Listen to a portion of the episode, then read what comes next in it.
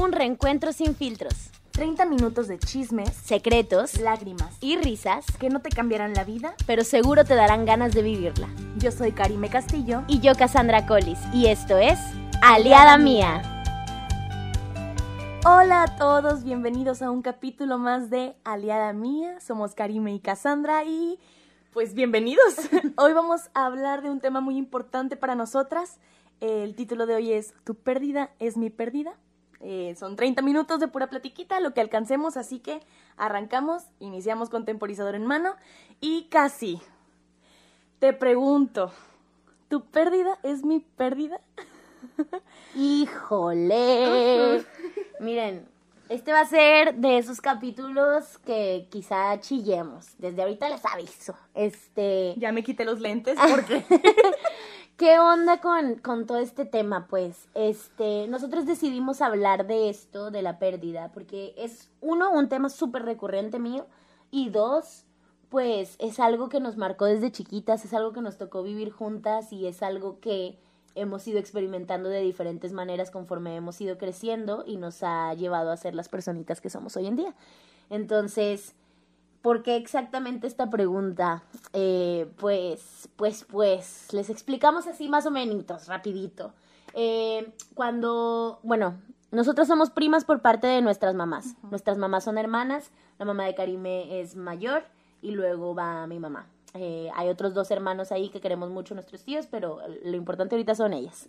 Este, y eh, cuando yo estaba chiquitita, eh, mis papás se divorciaron, bueno, no se divorciaron, se separaron pues desde que yo tenía como tres años. Entonces yo vivía con mi mamá, crecía, o sea, crecí con ella, eh, siempre viendo a mi papá, pero viviendo con mi madre.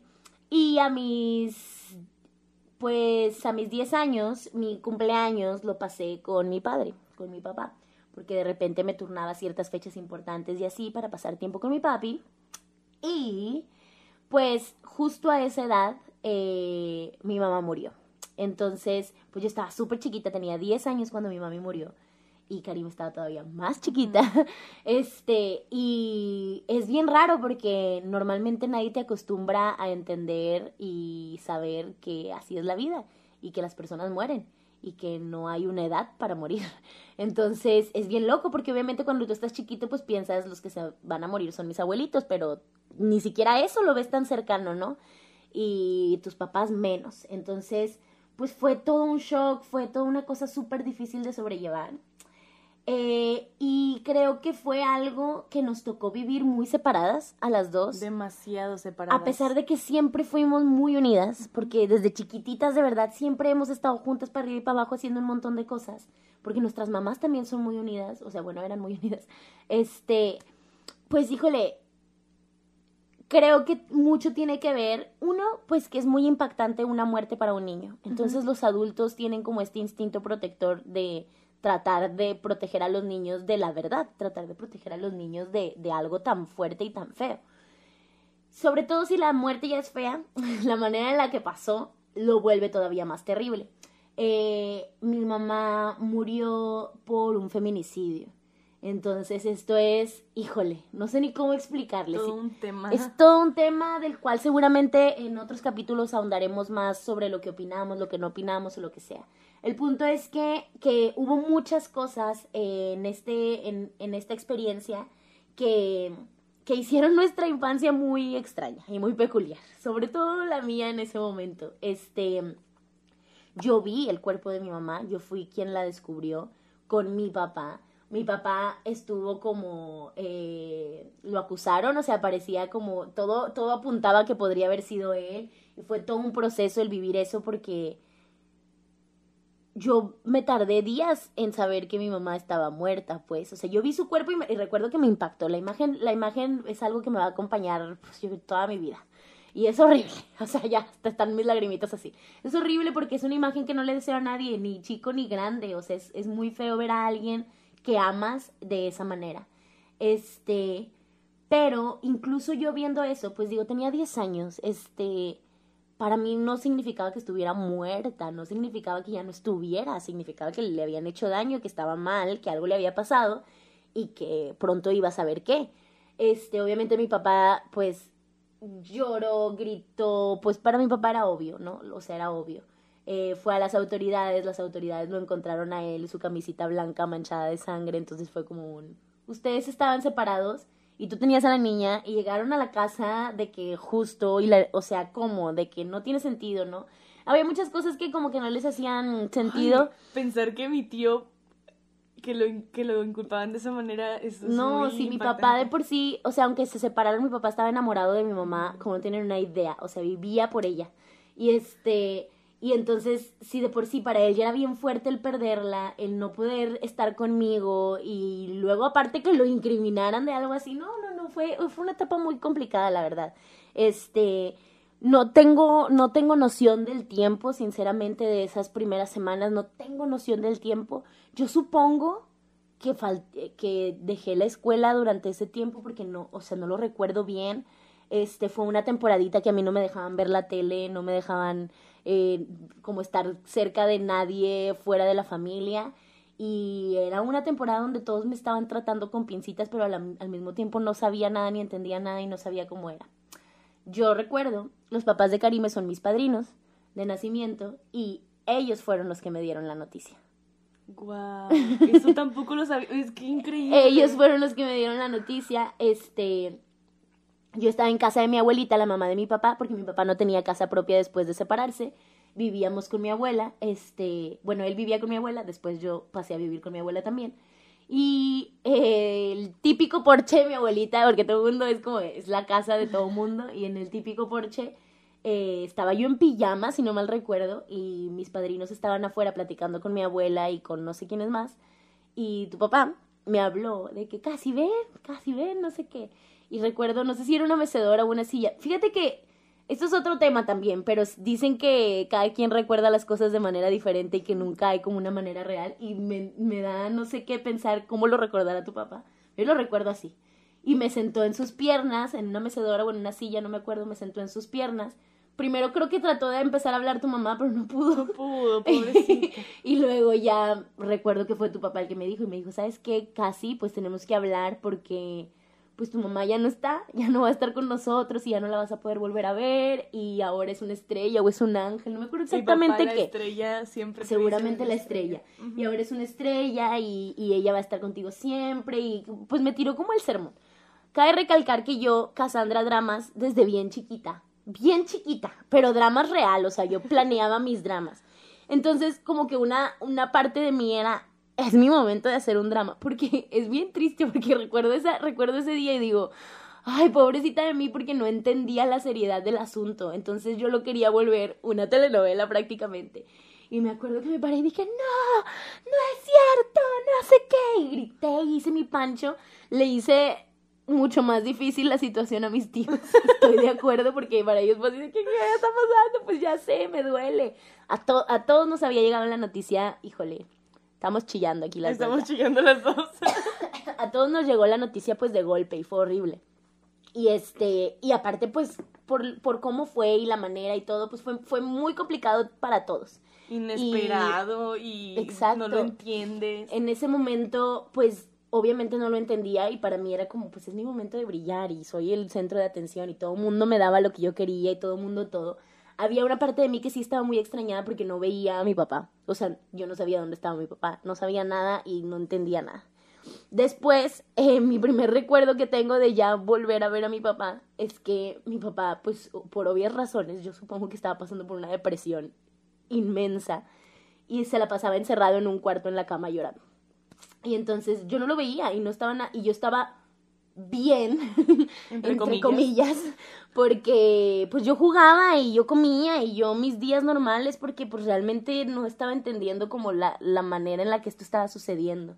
No lloré, o sea, recuerdo gritar y hacer mi pancho y todo, pero no, nunca lloré como ya no está mi mamá. Y ese día mi abuelita, la mamá de mi papá, bajó conmigo y me dijo, casi ven, y me subió por las escaleras y me dijo, ¿sabes qué? Ve con tu papá y abrázalo y dile que, dile que aquí estás con él. siento que mi abuelita también estaba muy preocupada porque iba a ser mi papá, porque, ustedes no entienden cómo mi papá amaba a mi mamá, literal. Sí, O sea, yo me yo creo acuerdo, que- me acuerdo que mi abuelita me contaba de que no, Juan ama mucho a Ale porque le manda flores el 14 de febrero, aunque ya estén Siempre, separados, siempre. en su cumpleaños y siempre Sí. Y entonces, sinceramente, o sea, ahora yo ya adulta pienso que quizá mi abuelita y todos mis tíos dijeron, este se nos va a matar. O sea, por Alejandra se nos va a matar, literal. Entonces, como que mi abuelita se apoyó de mí, de aquí está tu hija, tipo, no te puede pasar nada, no te puedes ir. Fui, entré al cuarto y recuerdo haberlo visto llorando, tipo, destrozado. Para yo ver a mi papá así de destrozado era una cosa, no, o sea, no. Y me acosté con él y lo abracé y le dije, papi, no, no sé qué le dije, pero le dije algo así de que súper cuero seguramente. Y ya me abrazó y todo y dijo, no, nosotros dos vamos a ser bien fuertes y podemos con todo y no sé qué. Y a partir de ahí mi papá y yo, uña y mugre para todos lados. Uña y mugre. Uña y mugre para todos lados, literal. Y se volvió mi todo, mi todo.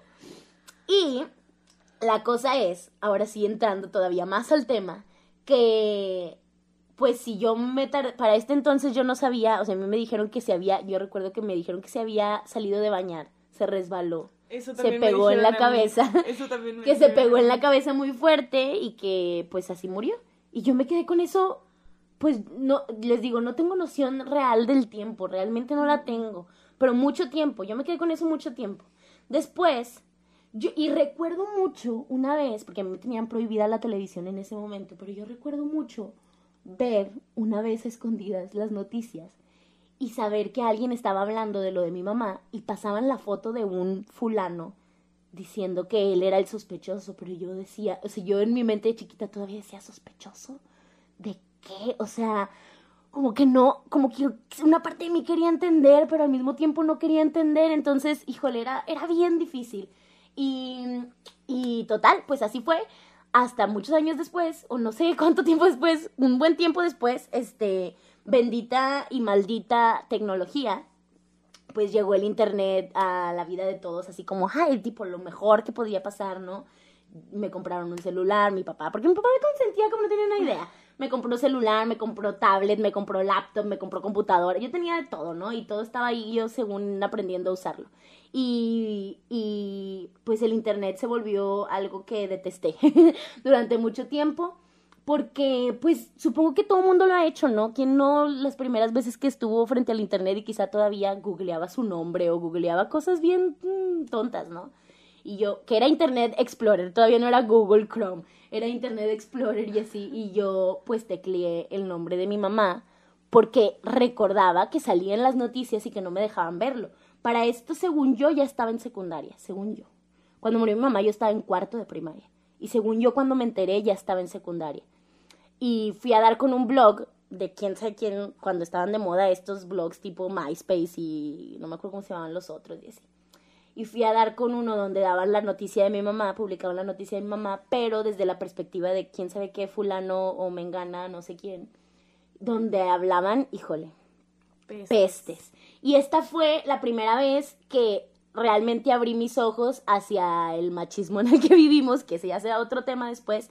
Pero en este blog, mi mamá era una puta, mi mamá se lo merecía, y es que porque andaba vestida así, y es que porque andaba en esos antros, y es que porque se juntaba con esa gente, y es que porque vivía sola, y es que porque no estaba conmigo, y es que un millón de cosas, pues, un millón de cosas que yo leía y leía y decía, ¿qué está? O sea, yo quería matar a alguien en ese momento que estaba leyendo porque tenía un coraje enorme, no se pueden imaginar. ¿Qué niño quiere escuchar eso o ver eso o leer eso de su mamá? Nadie en la vida. Y entré en una etapa bien, bien difícil, caray. Y este, y lo primero que recuerdo es que me enojé mucho con mi papá y me enojé mucho con toda mi familia porque porque me habían mentido de qué es lo que había pasado. Y a partir de ahí tuve toda una etapa donde tenía un chorro de pesadillas, porque entonces estaba recordando la imagen que ya sabía, que ya pues la vi, ¿no? O sea, yo lo recordaba, pero en, en mi mente de chiquita pues se había caído y pegado en la cabeza y ya, pues ahí ya está, ¿no? O sea, la imagen se difuminó. En el momento en el que realmente entiendo lo que pasó, uff, no, la pasaba terrible, la pasaba era terrible. Incluso después de tanto tiempo de verlo como, como se salió del baño y se resbaló, hasta es difícil imaginar lo que realmente pasó, ¿no? Es difícil como, como ponerte en, en, en plano realidad y decir, oye, esto pasó y esto fue real y fue tan cercano. Sí, caray, la verdad fue una cosa bien, bien complicada. Este, total, total. Yo me enojé con mi papá, me enojé con todo el mundo, entré, entré en una etapa aparte de adolescencia, así de por sí la, la, la facultad y la secundaria ya es complicada y los niños en secundaria están pasando por una etapa complicada. Yo más, yo mucho más. Ya, ya había empezado con corajes anteriores porque desde que murió mi mamá, que estaba yo en cuarto, o sea, de quinto para adelante, me enojaba mucho por muchas cosas. Que si me bajó, me enojé porque porque todo mundo entendía lo que era una menstruación porque habían hablado con ellas al respecto y yo no tenía a mi mamá para que me explicara qué. Que porque ya en secundaria se empiezan a depilar las piernas y yo así de que eh, explíquenme qué hacer, o sea, y me enojaba mucho o que si el maquillaje, o que si los tacones, que si los novios, que si los besos, que si las amigas que te tratan mal, que si esto, que si el otro, híjole, pasé por un chorro de cosas que de repente yo decía, la gente no me entiende, que yo no entiendo todas estas cosas. Y era bien complicado porque tengo un chorro de tías, un chorro de tías, hermanas de mi papá, un chorro. Y este, más aparte mi madrina, más aparte mis abuelas, tenía un chorro de gente femenina a mi alrededor pero siento que, digo, nadie te prepara para este tipo de cosas, entonces como que no entendían ellas tampoco que, que yo estaba como necesitada literal de una imagen de mamá de, mira, ven, esto es así, esto es asá, esto de esta manera, esto de aquello, esto del otro. Entonces, pues por muy eh, típico que se escuche, mi papá se volvió mi papá, mi mamá, mi todo. Y entonces, pues muchas cosas que las aprendí un poco mal, la verdad. Digo, yo lo amo, lo amo con todo mi ser y le agradezco todo lo que aprendí de él. Pero pues muchas cosas femeninas las aprendí de un hombre, entonces es así como, hmm, este... Dudo, procedencia dudosa. Exacto. Entonces, eh, si de por sí ya la había tenido complicada durante un tiempo por enojos de ese tipo, cuando me enteré de la verdad fue un, ya, no, o sea, ya no quiero vivir, literal, era un, no, no quiero estar en un mundo donde la gente piensa así o hacen este tipo de cosas. Y de ahí en adelante me entró una madurez muy, muy pronta de ver cosas que los niños de mi edad no veían, porque, pues, porque no. Eh, para este entonces seguro Karime todavía no sabía la verdad. Seguramente tampoco. yo no sabía la verdad. De hecho, de hecho estábamos hablando cuando planeamos este capítulo de que realmente este duelo lo vivimos separadas. Exacto. Y de cómo yo le, le platicaba a Ca- a Cassandra eh, cuando empezamos, eh, por ejemplo, que yo le decía, a lo mejor mi abuelita cuando perdió a tu mamá no estaba sola. Y, y tú me dijiste, y fue como surgió este capítulo, ¿no? Me abriste los ojos y me dijiste, Mime, es que a lo mejor sí estaba sola, porque ella perdió a una hija. Dice, yo perdí a un, me dijo Cas, yo perdí a una mamá, y yo no manches, sí, yo perdí a una tía. Y fue un dolor, claro que me duele, porque mi tía, yo me acuerdo de ir al teatro con ustedes y me traía para todos lados y nos peinaban igual y nos vestían igual y me dormía con ustedes y todo. Pero es, es un dolor diferente, ¿no? Es, es Sí, un es- dolor, no es, no es, es un duelo muy distinto. Si de por sí puede haber seis personas que pierdan a su mamá en la misma edad y hasta de la misma manera, todos van a tener su proceso distinto, pues pensar en que cada quien está perdiendo a una parte distinta de su vida es muy complicado porque, y yo le decía a Mime porque resultó que un- una vez, bueno, trataré de seguir con la historia porque esto es otra parte importante. Entonces el punto es que cuando yo descubro todo esto empezó como mi madurez de entender muchas cosas de la vida que antes no había entendido. Y, y me sentía sola de alguna manera, sí, porque sentía que no podía vivir mi duelo igual con los demás. Lo vivía sobre todo con mi papá. Mi papá se volvió mi todo de verdad. Y entonces si yo tenía ganas de llorar, lloraba con mi papá. Y si yo tenía, de repente nos sentábamos eh, con che ya más grandes. No tomaba en la secundaria, amigos. Este, bueno, sí Bueno, empecé sí. chiquita, o sea, sí empecé chiquita a los 15, pero ya era de que ya había, ya me había gra- graduado de la secu y estaba por entrar a la prepa y ahí empecé a tomar. Y este, y nos salíamos con Cheves al patio de la casa cuando por fin nos hicimos de nuestra casa. Este, salíamos al patio con, con Cheves a escuchar Intocable y nos pasábamos horas, horas llorando nomás, sin decir nada, nada más escuchando Intocable, tomando Cheves, llori, llori, llori, llori, llori.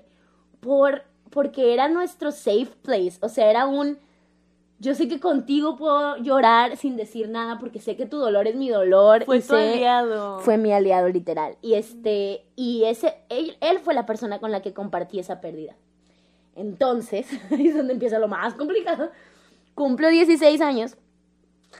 Y no, de hecho, todavía no cumplía mi. No, si tenía 16 años, estaba a punto de cumplir 17. Y yo cumplo en diciembre y mi papá en septiembre o noviembre. No, Septiembre. fue en septiembre. En septiembre de ese año donde yo iba a cumplir 17, se me muere. Úcala. Ay, no. O sea, no sé ni cómo explicarles esto ya. Este me pega más. Porque ay, hay mucha gente que, que de repente como que no entiende este punto. A mi mamá la amo, la adoro y obviamente me dolió mucho perderla. Pero era una niña. Entonces, pues mi experiencia con ella, mi experiencia de vida con ella fue de 10 añitos. Y muchos de esos años pues no tienes memorias ni recuerdos. Entonces las cosas que yo recuerdo de mi mamá son muy específicas y son poquitas. Y claro que ahorita pienso en la manera y en todo y, y su pérdida me cambió la vida, por supuesto. Y la extraño mucho, pues claro. Y me hubiera gustado vivir mil cosas con ella, pues claro. Pero mi papá. Ay, no. Justo después de lo de mi mamá, mi papá se volvió mi todo. Entonces perderlo a él fue, híjole, no, no, no, no les puedo ni explicar. Ahí, haz de cuenta que me arrancaron las piernas, los brazos y el corazón entero. Y yo decía, ya, ya, o sea, ahora sí, ya llévenme, por favor, Diosito, si existes, ¿dónde estás? Tipo, llévame, por favor. Ese momento fue donde dije, yo no vuelvo a creer en Dios en mi vida. O sea, no puedo creer que exista un ser tan maravilloso, que ustedes, que se atreva a quitarle una niña a su mamá y luego a su papá. Y, ay, no, no, no, yo sufrí como no tienen una idea. Me enojé con todo mundo, pataleé, lloré, hice y deshice. Y esa etapa de mi vida fue bien complicada, bien complicada. Este, eh, nunca, jamás en la vida me he considerado alcohólica para nada, tomo mucho, sí, pero justo esa etapita, como esos dos años, primeros dos años de perder a mi papá, híjole, la verdad es que sí me resguardaba mucho en el alcohol porque sentía que tomando estaba cerca de él, extraño, no sé, y me sentía como en mi safe place tomando y me sentía en mi safe place en la peda, en las fiestas con amigos, donde no pudiera pensar y no, no pudiera estar sola. Eh, obviamente tuvimos, la casa donde vivía con mi papá era rentada, entonces pues me tuve que regresar a vivir con mis abuelos. Y fue, yo amo a mis abuelos y les debo la vida entera, pero fue un proceso bien complicado para mí volver a esa casa con toda la familia de mi papá, con su mamá, con sus hermanos, con mis primos. Yo quería desaparecer, o sea, quería estar en un lugar en donde no me viera nadie. Esta fue una pérdida que sí nos tocó vivir juntas. Esta fue una pérdida donde sí sentí a Karime cerca, ¿no? La sentí ahí y a todos mis primos, o sea, lo sentí ahí y sentí como su dolor estaba a- ahí conmigo diciendo, de verdad, tu dolor es mi dolor y tu pérdida es mi pérdida. De alguna manera, obviamente, pues no es lo mismo, era mi papá y su tío, pero es que mi papá era ese tío, el tío, el tío. que- Mi tío era el tío. que es el, el papá que todo el mundo quisiera tener, el, el fiestero, el que les hace el paro para diferentes cosas, el que nos saca a pasear, el que te paga todo, el que te da regalos. Ese era mi papá. Y entonces, eh, pues todos mis primos sufrieron su pérdida uf, inmensamente. Todos mis tíos, todas mis tías, todos mis tías, ¿eh? Todas mis tías, todos. Todo el mundo sufrió mucho su pérdida. Hasta mis amigos, caray. Mis amigos sufrieron como no tienen una idea también. Entonces, este, este fue el momento donde dije, está bien difícil todo y ya no quiero vivir aquí y ya no quiero existir y ya no quiero nada, pero al mismo tiempo esta pérdida fue la que me abrió los ojos y empecé a decir, no estoy tan sola como creo. Este, o sea, hay mucha gente que está aquí que está pasando como más o menos por lo mismo que yo. Y aquí es donde entra un poco lo que lo que decíamos ahorita de mi abuelita, que es que muchas veces a mí me pasaba que que yo veía a mi abuelita, por ejemplo, a mí no me gustaba llorar frente a mi abuela o mis tías, sobre todo mi abuela, mamá de mi papá, porque yo sentía que si yo lloraba enfrente de mi abuelita, híjole, ya no íbamos a parar de chillar las dos nunca. Y mi abuelita de por sí la veía llorar muy seguido, porque claro, había perdido a su hijo, y era el primer hijo que perdía y oh, que pierde todavía. Y entonces, este, pues muy complicado. Y yo lo entendía, una parte de mí la veía llorar y decía, ay, tipo, te quiero abrazar y quiero llorar contigo, pero al mismo tiempo no quiero porque no quiero que me veas llorar y no quiero entrar como en ese círculo de llorar, no quiero. Una parte de mí estaba muy negada a tener otro aliado como mi papá y llorar, porque también entré en un proceso donde sentía, ya no me voy a encariñar con nadie porque con quien ame me lo van a quitar, o sea, se va a ir. Entonces ya no me quiero encariñar con nadie. Y tomé una distancia muy fuerte. Esta distancia incluía a mi abuelita Lucy. Abuelita, mi abuelita Lucy es la mamá de mi mamá, que me amaba como nadie. Sí. me adoraba como nadie. Era, era la consentida. Era la Conce. Este, y.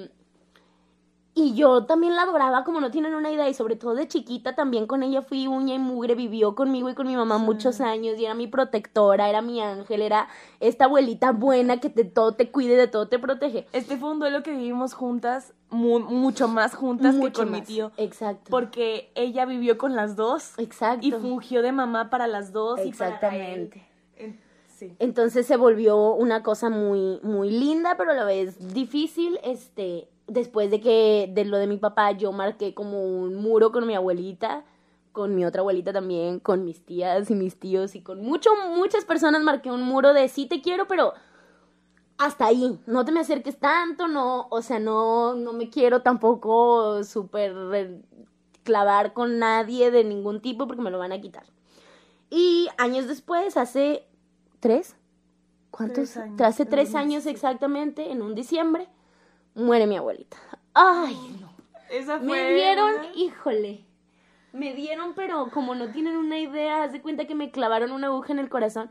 Una parte de mí sabía que pronto iba a pasar, porque pues ya cuando son abuelitas ya lo esperas en cualquier momento, ya son personas grandes y sabes que están más propensas a eso. Que no es real, porque todo el mundo nos pasa hoy, mañana, pasado, cuando sea. Este, pero, pero justo lo que a mí me, me tenía como con mucho remordimiento era que sentía que había marcado un muro con mi abuela y no, no había disfrutado los años que pude haber disfrutado con ella, porque lo estaba viendo todo mal.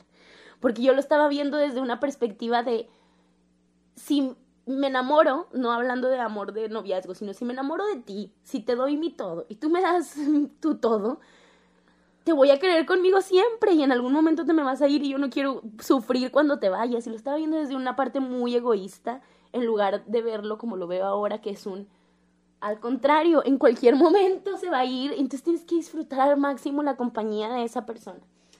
No es fácil, ¿eh? Y les va a costar mucho, si alguna vez han pasado por una pérdida cercana, les va a costar mucho entender esta parte de, de tomarlo desde esta manera. El punto es que, a raíz de la muerte de mi abuelita, eh, encontramos este duelo juntas. juntas. Le estaba platicando casi que tengo muy presente, muy, muy presente una vez. Bueno, pues cuando fallece mi abuelita, eh, casi se va a Cadereyta porque allá, allá fue su, su sepelio. Este, se fue a Cadereyta, se quedó a dormir en mi cama. De hecho, me acuerdo que dormimos una con los, con, con la cabeza hacia Para la lado. cabecera y la otra con los pies en la cabecera. Y me acuerdo que nos despertamos, nos sentamos en la cama y lo primero que hicimos fue vernos y nos abrazamos y pegamos nuestras frentes y empezamos llorar y lloré las dos. Sí. Y fue un proceso que vivimos juntas y que es así que tu pérdida fue mi pérdida, ¿sabes? Exacto. Fue como las dos perdimos a un angelote, Gael también, mi hermano, Exacto. un ángel inmenso, mis primitos. Yo no me- nunca se me va a olvidar a Alex diciéndonos, ya no quiero que lloren. Ya no quiero que yo... Ya no quiero que lloren porque mi abuelita no los quiere ver llorar. El niño tenía que cuatro años. No sé, pero estaba bien chiquito. Sí, cuatro años, tiene siete ahorita. Era, o sea, era. eh, Fue un duelo que vivimos muy juntas. Increíble que nos, nos unió mucho más. Sí, también. muchísimo. A nosotras y a todos, a todos en la familia. Fue, fue un. Fue un la, la siguiente memoria que tengo de que nos juntáramos todos fue todos en la cochera, después de habernos ido a Guanajuato a conocer para que Gael se Ah, fuera. sí. Y estaban mis tíos tocando la guitarra, Sí. cantando, mi tío Luis tocando y cantando. sí, es cierto. O sea, fue, fue un- es una memoria tan bonita y yo me acuerdo que le dije a mi mamá cuando terminó esa, esa reunión, le dije, es que mi abuelita estaba aquí. O sea, fue increíble porque Toda la familia se unió. se unió y, y realmente lo que nos unía antes era mi abuelita. Claro. Se va mi abuelita y de repente los veo a todos en la cochera cantando, Gael tocando el, el, Sí, fue un- el cajón, una imagen pero no, muy fue, linda. una, fue una imagen muy linda, una experiencia muy bonita y te juro que terminó y le dije a mi mamá, no manches, ma, mi abuelita aquí estaba. Sí. O sea, no le encuentro Ay. otra explicación. Les dije que íbamos a Sí. chillar. Nos queda un minuto Un y yo minuto. quiero que cerremos así súper rapidito a ver si alcanzamos en un minuto a decirlo las dos. Que como un consejo desde nuestra parte de qué es lo que hemos aprendido con todas estas pérdidas, porque han sido muchas, para nuestra corta edad, eh, qué es lo que hemos aprendido y qué es lo que realmente le, le diríamos a una persona que pueda pasar por algo similar. Ok. Ay, por favor, habla tú primero. ok, este, híjole, pues yo lo primero que les puedo decir es, aquí estamos, ¿no? Aliada mía, aliados, estamos buscando aliados en la vida. Yo con la muerte de mi mamá encontré a mi papá, con la muerte de mi papá me encontré con mi familia entera y mis amigos sobre todo, y con la muerte de mi abuelita me encontré con Karime. Y aquí estamos las dos disfrutando de este momento de decir, sí, seamos aliadas en la vida entera. Entonces creo que algo muy lindo es encontrar esas personas en tu vida que son aliados y aliadas y que te pueden ayudar a que el dolor sea más ligero, porque el dolor ahí está. Ahí está.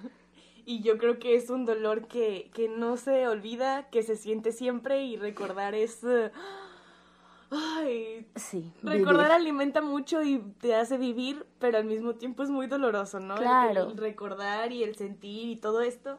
Entonces yo creo que mejor recomendación no hay. Exacto. Encuentra aliados, abre los ojos, ve quién te quiere apoyar, ve, ve quién te quiere dar su hombro, aunque no sea, aunque sea no decirte nada, solo escucharte. Hay gente que de verdad te quiere escuchar, hay gente que solo te quiere secar las lágrimas, la hay, Exacto.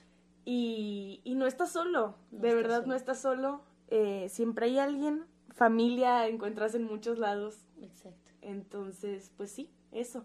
Ya se nos acabaron los 30, Karime se pasó, se pasó. ¡Perdón! Ok, ok, pues eh, como ya saben, al final de cada capítulo les vamos a dejar una recomendación artística. Mi recomendación para este capítulo es una gran película. Esta película es eh, Un monstruo viene a verme, ¿sí? Sí. Sí, así se llama. Se me de repente le cambió el nombre, lo siento. Es una película súper linda, habla sobre la pérdida, habla sobre la pérdida en la niñez y habla sobre cómo los niños y adolescentes pueden sobrellevar una pérdida tan fuerte y tan dificultosa este de la mejor manera posible. Se las recomiendo mucho. Todos pasamos por duelos diferentes y a veces el duelo de uno puede ser en silencio solito en su habitación viendo una película escribiendo leyendo haciendo lo que sea. Entonces esta es una gran recomendación para eso. Y mi recomendación es un libro que, ay, cómo Ay, me ay, pegó. ay. Este libro es La suma de los días de Isabel Allende. Este libro tiene historia porque cuando fallece mi abuelita yo voy a su cuarto, saqueo sus libros y el primero que agarro a leer es ese. Eh, es la escritora Isabel narrando a su hija fallecida todo su duelo y cómo fue la historia de su familia después de su pérdida. Entonces, encontrarlo en el cuarto de mi abuelita que había perdido a su hija fue como... Ay, entendí tantas cosas. Fue un libro que no quería acabar. O sea, estaba hablando de la política en Estados Unidos y en Chile y yo estaba chillando como... sí claro O sea, es un libro... Lejos de, de, de esta como conexión que sentí yo con el libro, por, por la conexión familiar, es un libro que te transmite tanto, te enamoras de todos los personajes y para media, para media página, para medio libro, ya te reíste, ya lloraste, ya te enojaste y ya volviste a llorar. Es una novela. Es una novela. Perfecto. Pues ahí están nuestras recomendaciones del día de hoy.